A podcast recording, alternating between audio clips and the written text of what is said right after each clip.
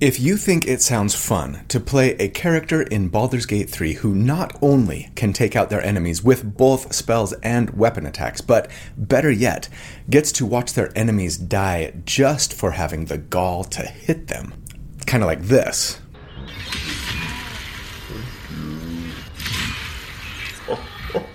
Then you are going to love this video. Welcome to D4.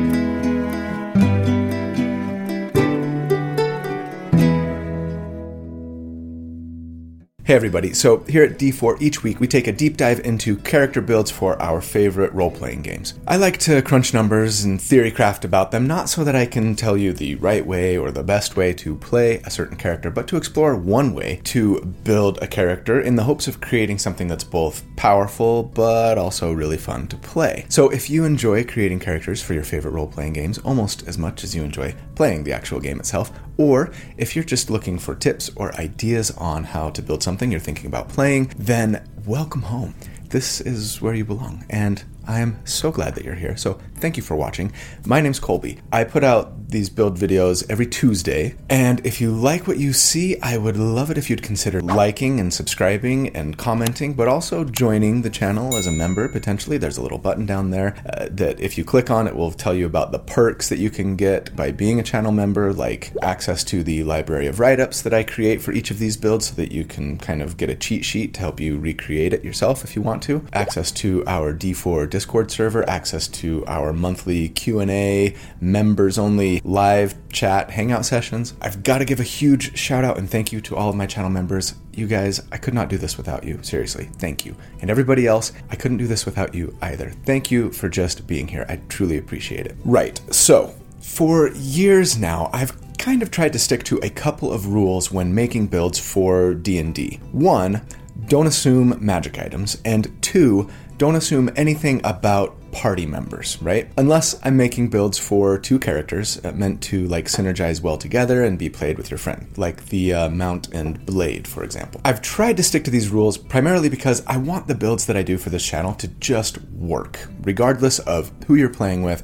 or how loose or stingy your DM may be with magic items at your table, etc., etc. I figure if you can get someone at your table that wants to build synergies into their build to work great with yours, or if your DM lets you kind of choose magic items to augment your build, fantastic. But at least this way, if I don't make assumptions, we can know that the build is going to work regardless of those things. And then if somebody wants to synergize with you or your DM gives you the magic item you want, then that's just gravy, right? No surprise then that as I've been doing builds for Baldur's Gate 3 over the last few months, I've kind of stuck to those rules, generally speaking, because yeah, I just wanted the builds to work no matter what without making you have to worry about hunting down just the right magic item, or like maybe if you're playing multiplayer and your friends don't want to build the way you tell them to, then again, the builds are just gonna work. But I am kind of rethinking that strategy for BG3 builds. The truth is, the vast majority of us are playing this game in single player mode, where we have total control over our companions' builds and what they do in combat, and for another thing, the magic items that exist in game are absolutely a known quantity, and there are thousands of places to look online for lists of available items, which ones are the best, what they do exactly, where to find them, etc., etc. So, the only thing stopping us from getting any particular magic item in game that we desire is kind of just limited by our own desire to look the info up and well, do what's required in game to get the item, right? Why isn't it possible? It's just not. Why not? And here's the thing there are so many amazing, crazy, fun, and powerful magic items in this game. Like, so many. And I think more than in D&D 5e, if we're talking official content anyways, there are so many more magic items available that just completely change your entire character's build potentially. And there are so many fun and powerful ways to build a character around a magic item or two or three that just totally rewrite how you build and play your character in a way that, for me at least, provides an almost endless amount of fun and diversity and sheer giggly delight that it feels like a shame to leave those out. Now, sometimes the reason a magic item might completely change your build is because of some additional rules and game mechanics in BG3 that just don't exist in Dungeons and Dragons 5e, sadly, I think. Take, for example, the wet condition. I've taken advantage of this unique to BG3 condition in a build before, the uh, Tempest Cleric Storm Sorcerer build from my third Baldur's Gate 3 video, but this simple little condition, which gives those affected by it vulnerability to both cold and lightning damage, has the potential to radically alter the power and fun level of not only how you build your character, but the power and fun level of a few magic items in the game. After discovering in my most recent playthrough some items that can help us apply this condition and a couple of other conditions as well, and a couple of other magic items as well, I became obsessed with creating a build for myself and my companions to take advantage of both the items and the conditions. And as a result, after over 200 hours of play with this game, and I appreciate that's not actually very much compared to a lot of you. I'm having more fun playing Baldur's Gate 3 right now than I ever have. And considering how absolutely in love I've been with the game since early access, that's really saying something. Seriously, as much as I love you guys, I am so mad that I'm not playing this game right now instead of recording this video because this build is so freaking fun. If you want to see it in action, stay tuned until the end and I give kind of a little snippet of uh, some gameplay. Anyways, are you ready to hear about it? I proudly present Baldur's Gate 3, episode number 11 The Cryomancer Gish, The Ball of Ice, The Snowplow, The Sub Zero Hero, Mr. Freeze. Ooh, how about always winter as opposed to never winter? Get it? Never winter. Wish you were here.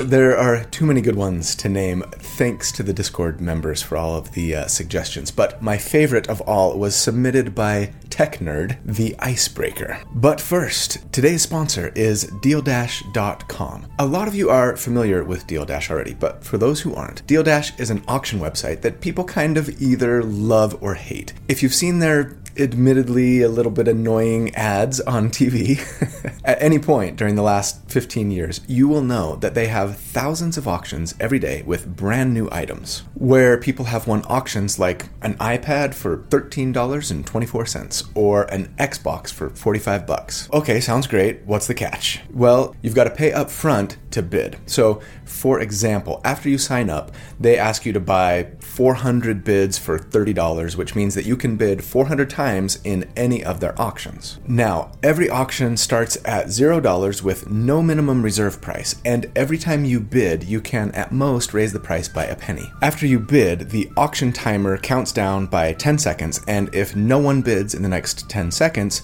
you win the auction. Here's an example of me bidding on my desktop earlier, trying to win a Barnes & Noble gift card.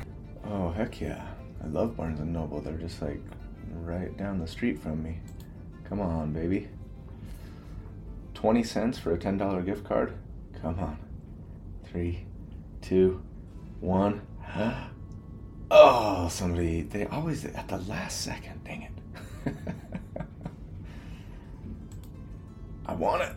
They have all sorts of crazy things to bid on, like this brand new Jeep that someone won for not even $1900 and this Nintendo Switch bundle for 22 bucks. So, let's say you buy 200 bids, you spend them all, it would have cost you roughly 20 bucks for those bids, and you still don't win the auction. Well, you can use their buy it now feature and purchase the item at their fixed buy it now price and they will return you the bids back into your Deal Dash account so you can use them again to bid on more of their auctions. Now, is Deal Dash for everyone? Not really. Some of the auctions can take hours or even days to end, so you need to be able to invest some time for bidding. Also, they don't ship internationally for those of you who don't live in the US or Canada. It's just not going to work. But if you do like bidding on auctions and you've got some time on your hands, you can get some pretty sweet deals. So check out Deal Dash at the URL here, dealdash.com slash D4. That's how they know I sent you. Uh, And when you sign up, uh, use my promo code D4 and you'll actually get 100 extra free bids on your first bid pack purchase. And if you don't win an auction using those bids or you don't like it for any reason, contact Deal Dash and they'll refund the money on your first bid pack purchase, no questions asked. So there's really not much downside here. It's totally worth a try. Go check them out, make some bids, see if you enjoy it, see if you win something. You don't really have anything to lose. Huge thanks to Deal Dash, and let's get back to the build. Now, Before I get into the nitty gritty, let me say that this video is going to go a little bit differently than my usual videos. We're not only building around items, but we're likely going to be respecking a lot, especially when we get access to some of those items. So this is going to be sort of like two builds in one, and we're going to be a little less structured and a little all over the place. Also, before we even get to level one, I want to kind of explain to you guys the basic concept and mechanics of what we're building around here so that you can understand why I recommend the choices I do, and also so that you can get creative about tweaking this thing to be your own based on what equipment you may have access to at the time, what you want your companions to be doing, how you want to play it, etc., etc. The core of the build kind of hinges around three things the wet condition, the Armor of Agathys spell, and the Abjuration Wizard's Arcane Ward. These are the most important aspects of the build, and how we change our build while we level up is going to change based on the magic items we get access to and when we get them. Got it? So, First up, we've already talked about the wet condition. It makes you vulnerable to both lightning and cold damage. Uh, for those who don't know, when you're vulnerable to a damage type, you take double damage from that damage type. So yes, applying the wet condition consistently and reliably will be key to getting the most out of this build. Next, we've got the Armor of Agathys spell. This spell is really great just as is, but with the wet condition from Baldur's Gate 3, it becomes like god tier spell, I think. You cast it as an action and it doesn't require concentration, but gives you 5 temporary hit points and returns 5 cold damage to an enemy who hits you with a melee attack, so long as you have at least one of those temporary hit points left. It increases by 5 temporary hit points and 5 damage returned for every level you upcast it, meaning that with a 6th level spell slot at endgame, it would give you 30 temporary hit points and return 30 damage. But since that damage is cold damage, of course, if your enemy is wet, when they hit you with a melee attack, the damage you return to them is double, and that's incredible. Finally, let's discuss Arcane Ward. Arcane Ward is another one of those, this is great in D&D, but it's amazing in BG3 features. I built around it with the Wizard Tank build back in uh, the BG3 episode 4 that I did a few months ago, but there are major differences between this build and that one especially at late game. That was built to survive above all. This one today is built to do insane damage while also being incredibly tanky to boot. Anyways, Arcane Ward basically lets us put a magical ward around ourselves that absorbs and reduces incoming damage. What makes it so important to this build is that, again, Armor of Agathys only returns damage so long as we have at least one temporary hit point on us from the spell, right? And if we have one, it's going to return full damage. So reducing incoming damage before it even touches those temporary hit points really does incredible things for letting those temporary hit points and thus damage stick around through lots and lots of enemy attacks. When you combine these three things together, along with other items and spells that we can get along the way, and some some help from your companions, it makes for a super potent, durable, damage dealing powerhouse of a character that is going to have you laughing with delight all the way to the Elder Brain.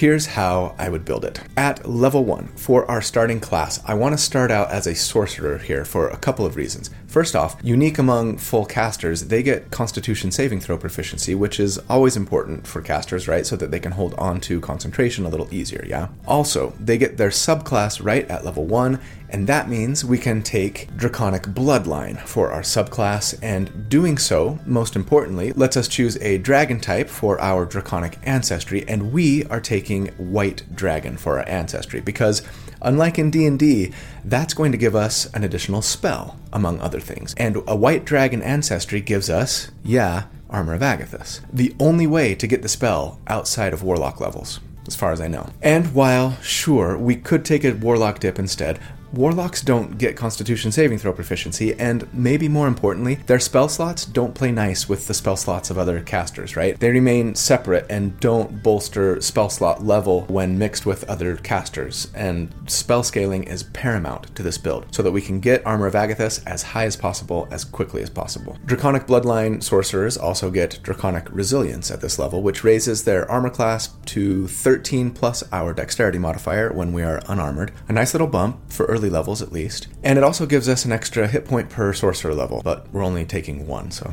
not a big deal. As for our race, none of the races in BG3 are going to give us access to the martial weapons that we're going to want, unfortunately. So, I mean, yeah, you're a draconic bloodline sorcerer. Go Dragonborn. White dragon, Dragonborn with white draconic ancestry. It just looks so cool. Plus, then you get a cold damage AoE breath attack that would come in handy against wet enemies. As for our ability scores, these are actually going to change throughout our character's career depending on what items and especially weapons we have, but for now at least, let's start with a 16 charisma to make our sorcerer spells work best, a 16 constitution for hit points and concentration checks, and a 14 dexterity to bolster our AC and initiative bonus primarily. As for equipment, uh, we'll get into it as we go.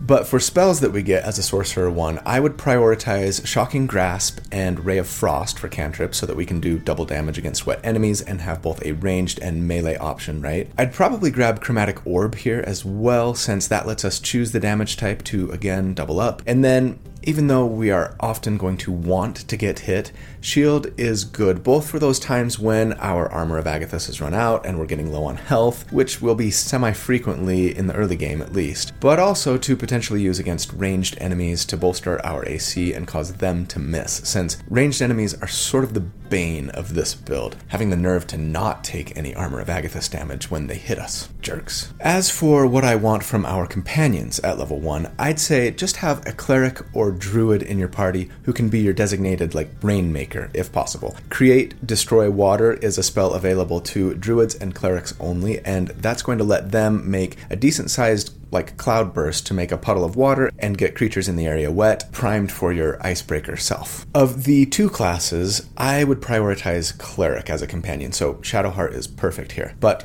I'll discuss why I prefer that over to Druid a little later. At level 2, it's time to take Wizard levels so that we can get our Arcane Ward going. Thus, we would be a Wizard 1, meaning we get Arcane Recovery, letting us, as a bonus action, once per day recover spell slots equal to half our Wizard level. Super handy to ensure that we've always got spell slots uh, available to keep Armor of Agathys active, especially. As for spells, we get first level Wizard spells here, and though there are a lot of great options, I'll just say to probably focus now on control spells that we can use for our concentration. There's not really anything to bolster our damage much tactically, aside from what I've already mentioned. So go ahead and grab, you know, uh, Tasha's Hideous Laughter, for example, to incapacitate an enemy. That's a great one, letting us uh, take out at least one uh, pesky ranged character in a fight. At level 3, we would be a Wizard 2, and that means we get our Wizard subclass. And as I've said, we're going to take Abjuration here so that we can get the lovely, incredible Arcane Ward. As a review, the way this works in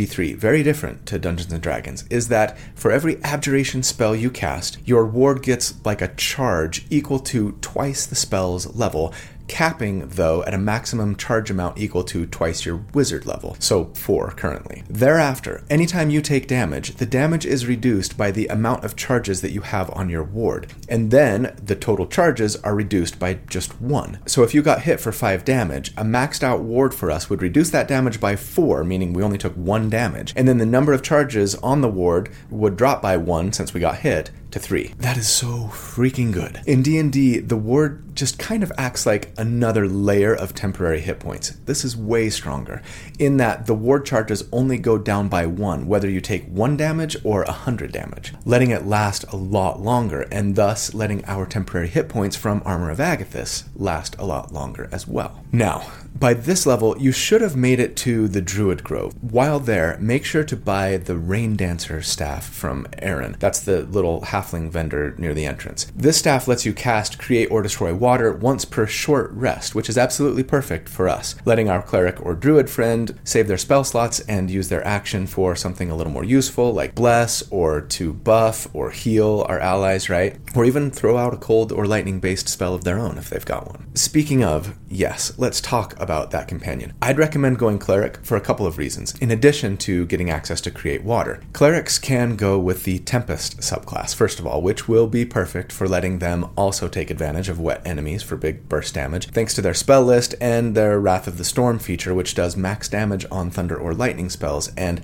max damage lightning against a wet enemy is a whole lot of damage, right? But maybe more importantly, for our icebreaker selves, clerics get access to an incredibly important spell for us here Warding Bond. Yes, there are a couple of items that let you cast this spell as well, but the first ones, uh, the pair of rings, aren't available until Act 2, and the other item, the legendary shield, you won't get until Act 3, probably late Act 3. Clerics are the only class that get this spell, except lore bards, I suppose, and it is so incredible. You cast it on an ally, in this case, uh, it would be our cleric casting it on our icebreaker, right? And it increases the icebreaker here's armor class by one, and then gives them resistance to all damage. It doesn't require concentration and it lasts all day. Nuts. Now, any damage that the receiving character takes is also taken by the cleric who cast it. But here's the thing. The way this all works together in Baldur's Gate is much different than in D&D. In D&D, if you have both resistance to damage like we would via this spell and something that reduces the damage taken like an arcane ward for example, then you first apply the flat damage reduction from arcane ward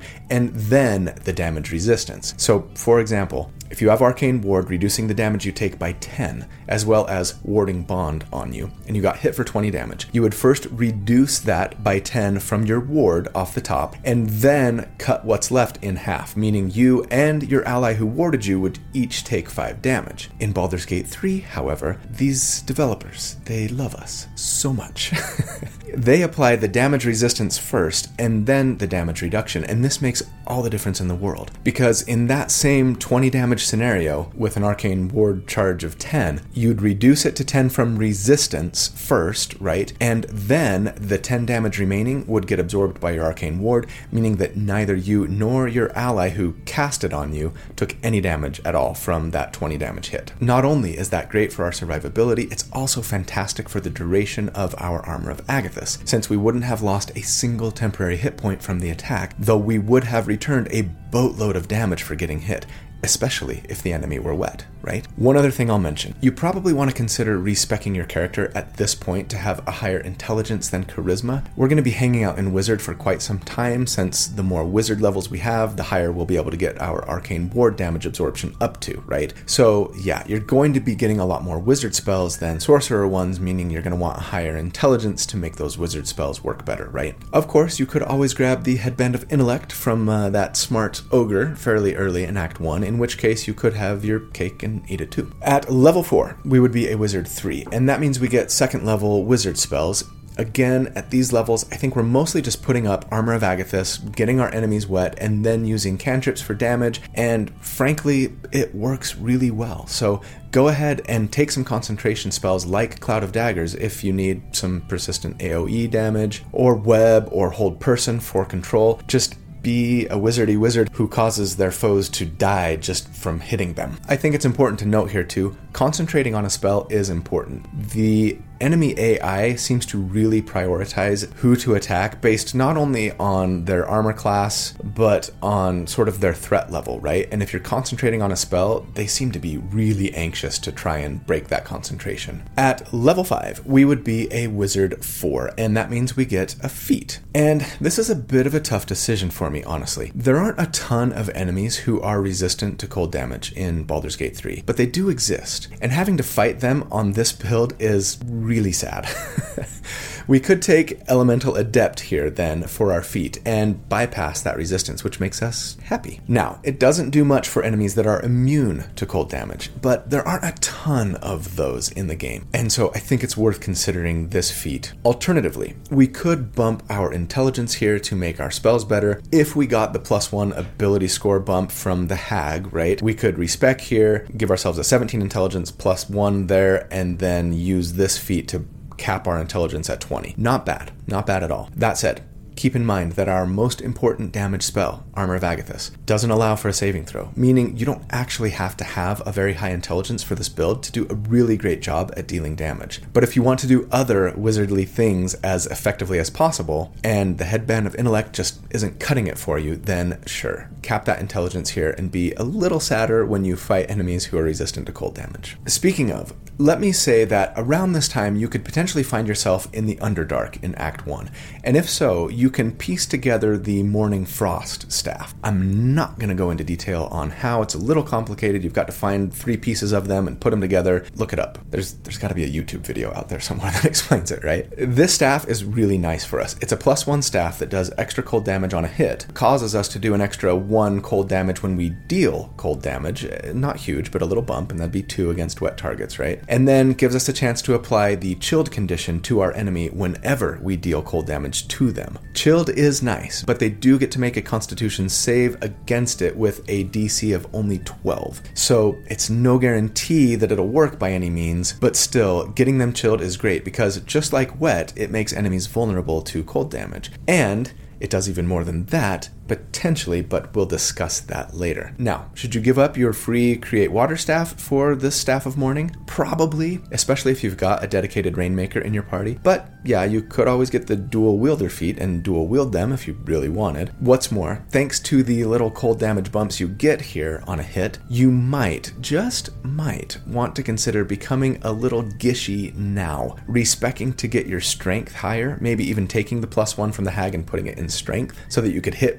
reliably with the staff. And against wet enemies, you're going to be doing a decent amount of extra damage, both with your spells and your attacks. I wouldn't call it a no brainer. We don't have extra attack or anything. And I don't think it's worth totally changing the build to get to extra attack yet, but something to consider, especially if you've got the Headband of Intellect. At level 6, we would be a Wizard 5, and that means we get third level wizard spells. And there are so many great ones, right? counterspell to stop enemy spellcasters. Another, by the way, potential burr in the saddle of this build, no question. Lightning Bolt might be my go to AoE damage dealer for third level spells on this build, since again, what enemies take double damage from it. But Slow and Fear are both fantastic for control. And then, of course, there's Haste. I think that Haste is best used on your best weapon damage dealers, personally. But I mean, Shocking Grasp is going to do, what, 4d8 against a wet enemy now? More if you get, like, that one ring that lets you add your spellcasting modifier to cantrip damage, right? Or you have the Staff of Mourning. Plus, it could potentially let you reapply Armor of Agathys and then like cast a different spell on your turn still, for example. Paradoxically, it raises your armor class by two, and I actually don't really want that on this character. You want to make yourself easy to hit, both to encourage enemies to attack you and also to return the damage to him, right? So, yeah, I'm a little torn here. Strongly consider putting it on like a killer bard or holy warrior if you've got one in your party, right? One other spell that I'll mention here though, Glyph of Warding. I haven't really talked about this spell all that much, but it is a nice option for us especially because it's an abjuration spell, meaning it can stack our ward, right? It's way different in BG3 than in D&D. So, for the uninitiated, it's a pretty simple spell. You put the glyph on the ground, it covers like a 4 meter radius, and when an enemy steps on it, it triggers, doing 5d8 damage in that 4 meter area of effect. And if you put it right under an enemy, it just triggers immediately. And you get to choose the damage type, including, yes, cold and lightning. So if you've got enemies wet, you can put this down to do 10d8 damage in a pretty nice little area here. Now, that's not quite as much as lightning bolts, uh, well, 16d6, of course, against a wet enemy, right? But the glyph will add stacks to your arcane ward and has a small circle AoE instead of like a line like lightning bolt. So it gives you options depending on where your enemies are standing. You can use one or the other. At level 7, we would be a wizard 6, and as an abjuration wizard, that means we get projected ward, and I love this ability. It basically lets you use your reaction to give the benefits of your ward to an ally for a single attack that they took, right? Now, it's not going to return damage, right? It's just a fun protection and support based ability that feels really cool to use to keep your friends safe, even if it does reduce your ward's stacks by one. At level 8, we would be a wizard 7, and that's awesome because it means we get Fire Shield. Mm. Fire Shield can be cast as either a warm shield or a chill shield. We would take chill, of course, meaning that for 10 rounds, unlike all day with Armor of Agathys, right? So long as we've got at least one temporary hit point from Armor of Agathys, when we get hit by an enemy with a melee attack again, we'd return 2d8 cold damage every time. But of course, if they're wet, it's 4d8 damage. No saving throw, no nothing, just like AOA, but without needing to hold on to the temporary hit points. Now, it does return a lot less damage on average than Armor of Agathys would if cast at the same level. Armor of Agathys would be 20 flat damage as a fourth level spell, doubled to 40. This would be 18 on average against a wet target. So if you have to choose, choose Armor of Agathys, of course, but it's fun to have even more damage to pile on when enemies hit you now if you need it. And Chill Shield comes with the added bonus of not requiring concentration and also giving us resistance to fire damage, which I guess we wouldn't really need if we've got Warding Bond on us, but anyways, maybe your Warding Bond ally got yeeted off a cliff, like Orin did to Shadowheart when I was playing this game uh, in this last playthrough recently. but at level 9, we're going to shift gears drastically here. And it's really where the build gets awesome around this level, maybe earlier for some of you, later for others, you're gonna get to Act 3. And yeah, this is where the build completely changes, mostly because of two very lovely, very beautiful weapons, which we are going to want to dual wield while still being a full caster so that we can continue to get our Armor of Agathys up as high as possible. So if we're making weapon attacks and we want to be a full caster mixed with other caster classes, we've basically got two options if we're trying to optimize, right? Swords Bard or Valor Bard. Yes, yes, I know. Pact of the Blade Warlocks can get extra attack, but like I've said, the problem with Warlocks is that their spell slots don't play nice with other spellcaster spell slots, right? So if we respec here to Warlock 5 and like Wizard 4, we'd only have third level Warlock spell slots and second level Wizard ones. Whereas Bard 6, Sorcerer 1, Wizard 2 here would give us fifth level spell slots and that's just so much better for what we're trying to do. Feel free to go Warlock if you want, but I think Bard is the better choice. The only question is do we go Valor Bard or Swords Bard? We'll get to that in a sec. For now, I would respec to this Sorcerer 1 first for that Constitution saving throw proficiency again, then go Wizard 2, as we've already discussed, but then I would change up your ability scores to be 16 Strength, unless you have a lot of elixirs to grant you Giant Strength, or the Strength gloves from House of Hope, right? A 16 Constitution, unless you have the Constitution amulet from House of Hope, and probably a 14 dexterity. I hope you held on to that headband of intellect. if and when you do get those stat buffing gloves and amulets, feel free to dump strength and con and bump your charisma and or intelligence. But I'm a little less worried about those spellcasting stats now because at this point in the build, once we've got our weapons, we kind of go into just full gish mode. So then, let's go over what the six bard levels that we would be respecking into here look like. At bard 1, we get Bardic Inspiration, which lets us use a bonus action to give an ally an extra d6 to add to an ability check, saving throw, or attack roll of their choice. Really too bad we can't put that on ourselves, but that's okay. And then we get Bard spells, right? And I'm just gonna kind of say pick your favorites here. PYF, nothing that we would be relying on in combat necessarily, though sure, having Healing Word is always a good idea on any character, of course. At Bard 2, we get Jack of all trades, uh, giving us some nice utility in that it adds half of our proficiency bonus to any ability check we make where we're not already proficient, and then Song of Rest, which in this game basically just gives us one more short rest per day, always handy. At Bard 3, we get Expertise, letting us double our proficiency bonus for two skills that we're proficient in and again, like pick your favorites here. I'd probably go perception and whatever else you want. Sleight of hand, if you have proficiency in sleight of hand here, would make us a pretty great lock picker so that you didn't have to bring along a Astarion all the time. Hey, I love Astarion. He's so condescending. I don't need that energy in my life. No, thank you, Trampy Vamp. We also get second level bard spells here. Again, like pick your favorites. We've kind of talked about looking for things like Cloud of Daggers and Hold Person, etc., for our concentration, though don't forget that unless you've got items to let you do otherwise, we probably have a fairly low charisma score here, which is what bards need for their spells, right? Meaning enemies are pretty likely to succeed on their saving throws against us. So Cloud of Daggers here is nice in that it doesn't allow for a save, it just does damage automatically, but maybe grab Lesser Restoration. It's a good cure all to have in a pinch, and best of all, it's an abjuration spell. Hooray for arcane ward stacks. But then we get here our bard subclass, and this is a tough tough decision. Both Valor and Swords give extra attack at level 6, which we are really going to want, as I'll get into. But Swords Bards are going to do more damage and have more fun thanks to the two weapon fighting style that you can get with them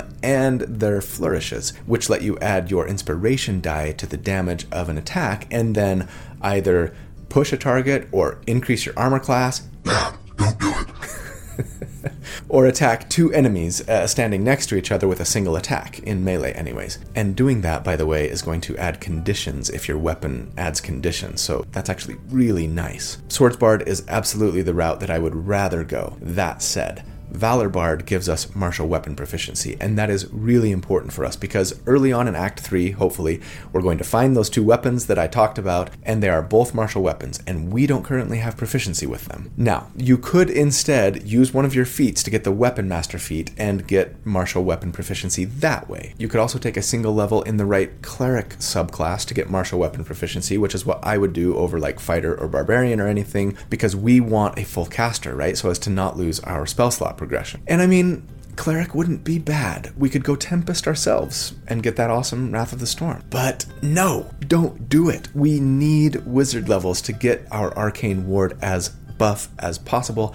No distractions. We've already got too many distractions. Besides, we're not taking a lot of high damage lightning spells on this build, anyways. Let Shadowheart be a Tempest Cleric. I'm gonna say then go Valor Bard here for now, until we maybe have the gear and the feats to grab the Weapon Master feat instead later on, and at that point we could switch to swords. I'll talk about it when we get there. So, yes, as a Valor Bard, here we just get proficiency in medium armor, shields, and martial weapons. The weapon thing for sure is absolutely necessary. The armor and the I'm a little less enthused about. You're going to have to find the right kind of sweet spot for your armor class, and it's not going to be easy. The truth is, against melee enemies, you really just want to get hit as often as possible, unless your armor of Agathys is out, of course, and you don't have spell slot to recast it, and or you're near death. But then you've got those annoying ranged enemies that just keep shooting you with arrows and draining your arcane ward charges. Stupid bow users! If you can find some light or medium armor that gives some great benefits to the build, go for it. Otherwise, I'd probably still just be looking for robes that increase our spell hit chance and DC, things like that. As for a shield, that is right out. We will be dual wielding, but there is one shield in the game, the Absolute's Protector, that you get off Z'rell in the Moonrise Towers at the end of Act 2, and that gives you a free casting of Chill Shield once per day. And you can cast it on yourself and then doff the shield. And when you do that, the spell doesn't actually go away. So I would grab that and maybe use it to buff yourself before combat once in a while to save yourself a spell slot for sure. Speaking of, whew, I told you guys that we were going to be all over the place here. Stay with me. This is as good a time as any to remind everyone of this important fact. One great thing about wizards in this game is that they can learn wizard spells from a scroll, even if they aren't a high enough wizard to otherwise learn the spell. They just need to have the right spell slot for the spell in order to learn it, right? So, when we're done respecking here at level 9, we will be a full caster with 5th level spell slots, and so even though we will only have two levels of wizard right now, we can still find a scroll of fire shield. There's one in Sorcerous Sundries, I know, I'm sure there are others as well, and learn the spell from the scroll and still be able to cast it, even though we're not a wizard 7, right? One last thing about Valor Bards. At level 3, they get combat inspiration, which just lets those that you've inspired use their inspiration die to also, if they choose, bolster their weapon damage or their armor class, but only on one attack. So it's a little meh to me. I'd still mostly save it for a saving throw or an attack roll most of the time. Okay, at Bard 4, we get a feat. And yeah, with this feat, we are going to be taking Dual Wielder here. And we've got to have it, because in addition to raising our armor class by one when we dual wield, which I actually for once kind of don't want on this build, it's the only way that we can dual wield weapons that don't have the light property. And so, yes, let's discuss those weapons finally that I've been talking about all this time. The first one is the easiest to get the Flail of Ages. You buy it from Fytz the Firecracker, that uh, dwarf weapon vendor in the middle of town who's like Karlach's friend, right? This weapon is so awesome. It's a plus one flail that comes with tenacity, letting you deal your strength modifier in damage when you miss with an attack. And by the way, this even works if you miss with the weapon that you've got in your other hand, which is awesome. But more importantly, It comes with a unique spell called Elemental Age. When we cast this spell, it further increases the flail by plus one, making it basically a plus two weapon now. And then we decide on an element to enhance our flail with acid, cold, or fire. We're going cold, of course. The enhancement to our weapon lasts all day, and not only does it cause our flail to do an extra d4 of cold damage on a hit, and that's 2d4 if they're vulnerable, right? But it also potentially chills the enemy, like the aforementioned Staff of Mourning. That's awesome, but the main reason it's awesome is because of the other weapon that we will be dual wielding now when we get it the Trident of the Waves. This weapon is a little tougher to get to, but not too bad. It's in the bottom of the counting house, uh, the big bank, right? One of the high security vaults, vault number four. And those vaults do have a DC 30 uh, to lockpick, but that's not that difficult, honestly. If you've got someone with expertise in sleight of hand and a high dexterity score, I mean, throw guidance on them, etc., and you should be good. You might have to burn through a few thieves' tools if you're unlucky on your rolls, but hopefully you've got plenty. Anyways, this trident is a plus one weapon that does an extra d4 of, yep, cold damage on a hit. The best part about it, though, is that on a hit, and unfortunately this only works on a melee hit, not if it's a thrown hit. Trust me, I tried. But on a hit, it creates a little pool of water on the target and makes them wet. And oh, how fun things get now. Because, you see, if an enemy is chilled, and then you make them wet. And it's important to go in that order, frustratingly. It doesn't work if you make them wet first, then chilled, for some reason. But if you chill them and then get them wet, then they get a brand new condition, frozen. It lasts for one round, and not only does it incapacitate them, which is great, but it also makes them vulnerable to thunder, force, and bludgeoning damage. And guess what does bludgeoning damage? That's right, our flail of the ages. So, once we've got extra attack, this is how combat is going to look for us. Before combat begins, make sure that you've got Armor of Agathys on yourself at max level, and then if you know a fight is coming, put yourself in turn based mode, cast Chill Shield on yourself, and then initiate the conversation or the fight. On your first turn, you run up to your enemy and hit them with your flail to potentially chill them. You then hit them with your offhand Trident of the Waves before making your second flail attack, right? You use your bonus action. This is going to freeze them if they're chilled. You then make your second attack with your flail, doing double the bludgeoning damage, and this, by the way, includes your strength modifier. And it's just so much fun when you can chill, then freeze, then shatter them all in the same round for massive damage. And then, of course, if they're still alive, they get to deal with taking a bunch of damage for attacking you on their turn. And it's all just so incredibly glorious. It's just ice and water and death for all of your foes. You attack them, they die. They attack you, they die. it doesn't seem fair but it's beautiful. Anyways, we still haven't finished our respec yet. At Bard 5, we get one more use of Bardic Inspiration, so 4 instead of 3, which is great, but then it also increases to a D8, and then we get Font of Inspiration, which gives us our inspirations back on a short rest instead of a long rest, and that is perfect. And then we get third level spells. I'd say pick your favorites here, but don't forget that bards can get Glyph of Warding too, which uh, we've already talked about, right? At Bard 6, then, we get counter charm which is pretty meh even though it is a lot better than in d&d in bg3 it just gives you and your allies within 30 feet advantage against being charmed or frightened for a round but it takes your action to use so i don't know situationally useful at best but most importantly yes we finally get extra attack here as well as a valor bard so we can pull off that chill freeze shatter combo that's just so fun. Now, you might think that six levels in Bard is sacrificing too much. Extra attack is great, that combo is a lot of fun, but is it really worth giving up 12 stacks of our arcane ward to get it? I think it is. But I wouldn't fault you in the slightest for deciding that you'd rather keep levels in Wizard. Maybe still dual wield these two weapons just so that you can like chill one and freeze them and then have an ally blow them up with a big thunder or force damage spell or a bludgeoning damage attack, right? Letting you focus on keeping your ward as high as possible so you can continue to return loads of damage to vulnerable enemies. I love playing Gishes. I love being weapon using spellcasters, and for me, going the bard route just satisfies that itch in a way that nothing else I've seen in this game can do. But by all means, feel free to, sure, like grab maybe just a couple levels in Tempest Cleric instead, ignoring Bard completely, and then still taking that one level of Sorcerer, but then the rest Wizard to be a little bit more spell than sword in your spell sword. And it would work great still. It really would. The main thing you'd be missing out on is that Shatter combo. So, anyways, that's what I would respec to at level 9.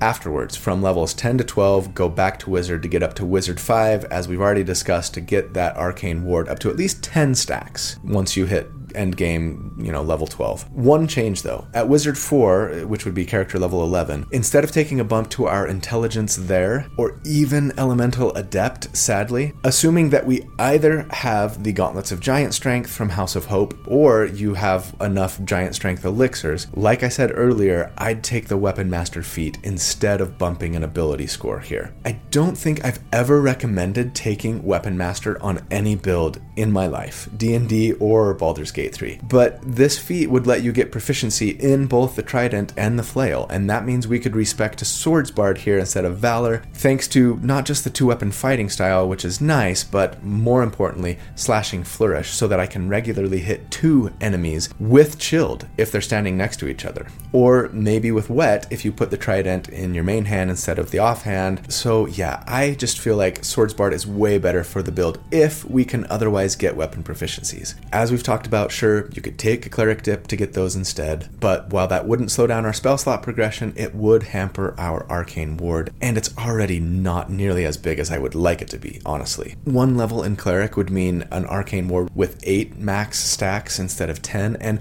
that might not seem like a big deal, but when you've got warding bond on you to essentially double the ward's effectiveness, and you really want to hold on to your temporary hit points from Armor of Agathys for as long as possible, even two little stacks can be a difference maker. And I mean, think about it. If we can get those gauntlets of giant strength or drink an elixir of giant strength, and especially if we can get the amulet of health as well, that's two stats that we can just dump, leaving us with a lot of points to put into charisma, intelligence, even dexterity or wisdom if we wanted. And while sure it would be nice to have an 18 or 20 in our spellcasting stat, especially in the late game, this character cares a lot more about their weapon attacks than their spell to hit or DC, right? Armor of Agathys and Chill Shield don't allow for saves, and those are the two spells that we care about most. So using that last feat for Weapon Master instead of like bumping our intelligence or charisma doesn't feel all that bad to me for this build. Anyways, just for fun, let's do a little damage report, shall we?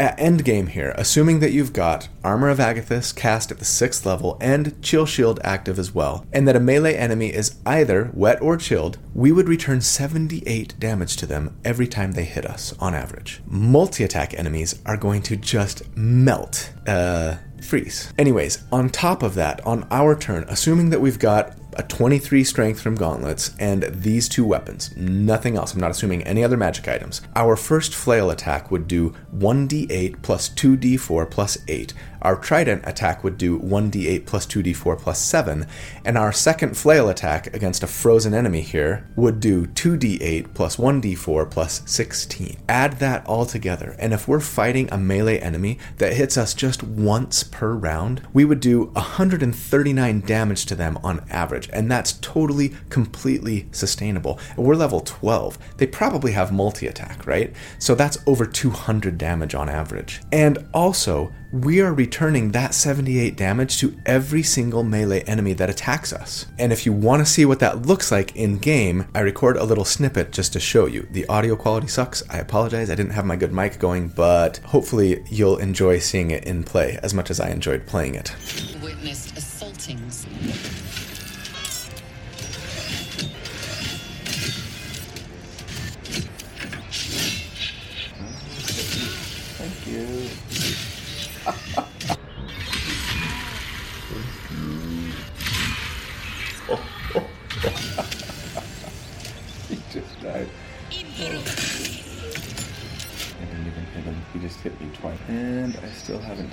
Any damage.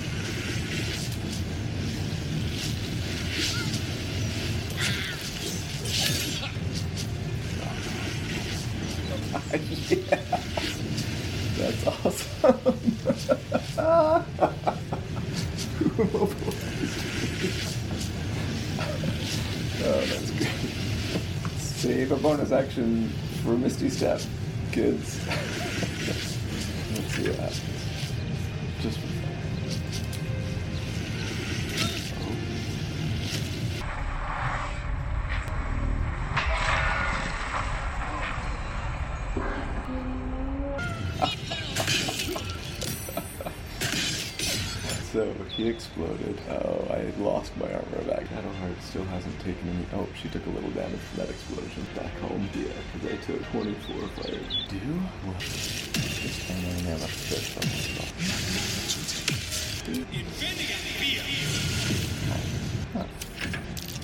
Oh, now. Okay, this is gonna be a good one. Uh oh. Last attack. A bludgeoning that breaking the. So, yes, so much fun. And be careful when fighting those uh, steel watch guys. Um, that you don't get immobilized before uh, they go into self destruct mode. Anyways, let's wrap it all up with some final thoughts here. I mean, yeah, I love not only how powerful this build feels, but how versatile it is as well. I never even really talked about what we should be concentrating on in combat throughout this build, right? A couple of suggestions, sure, but but that's kind of incredible. We don't need our concentration for damage. That means we can potentially really be freed up to be a super wizardy gish here. Or Sure, put haste on yourself for more weapon attacks and vulnerability inflictions. Or, best of all, I think, get yourself the 5e spells mod for the game and use one of my favorite spells in D&D that didn't make the official BG3 cut, sadly, Spirit Shroud. This spell lets you add, if you cast it at the 5th level, 2d8 cold damage if we choose to every single weapon attack, which would be 4d8 for us, right? That's 12d8 on 3 attacks. Now, yes, there are absolutely some drawbacks to this build, some cons. We hate ranged enemies, and there are plenty of ranged enemies in Baldur's Gate. That said, they're not gonna like ruin the build or anything, they just don't take damage from hitting us, which annoys me. Our survivability is just as good as it ever was, whether they're ranged or melee. Definitely, though, focus fire ranged enemies. And spellcasters, of course, as well. And then, yes, another potential con cold resistant and especially cold immune enemies. Those are just going to make us cry. I'm playing this build in honor mode right now, and so far it's going fine, but I'm sure there are going to be some fights that I'm going to run into that will make me wish that I'd respec first, right? So don't put all of your eggs in one basket. Make sure that your companions can do more than just cold and lightning damage, yeah? There's no such thing as a perfect build that has no weaknesses ever in any fight, well, except maybe the killer bard. That thing's OP. So bringing some weaknesses with me on this character with this build, it doesn't make me feel too bad. But the pros, man, the pros on this build. First and foremost, it is just so delightfully, wickedly awesome to play in game, especially once you get to Act 3. And it really is a powerhouse, incredibly durable, lots of versatility, and it just hits like a truck. Or, yeah, a snowplow. so, I hope that you enjoyed the build and that you get to try it out for yourself and see how fun it is in game. And let me know in the comments what you think I missed, right? What items did I not talk about that are really gonna enhance this build? Uh, other than a Tempest Cleric, how would you build your other companions here to take advantage of the mechanics that we're going for? Please let me know in the comments. But Otherwise, thanks for watching. I love you guys. I really do. And I hope that you have a fantastic day and a great week. And if you don't, I hope that you'll hang in there. I hope that you will be kind and do good, and that I see you again very soon. But until then, take care. Bye.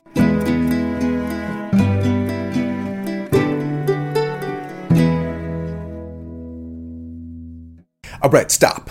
Collaborate and listen. Ice is back with a brand new invention. Something grabs a hold of me tightly, flow like a hawk both daily and nightly. Will it ever stop? Yo, I don't know. Turn off the lights and I glow to the extreme. Why, does he glow? Is it because he's so pale? It must be. To the extreme, I walk. ar-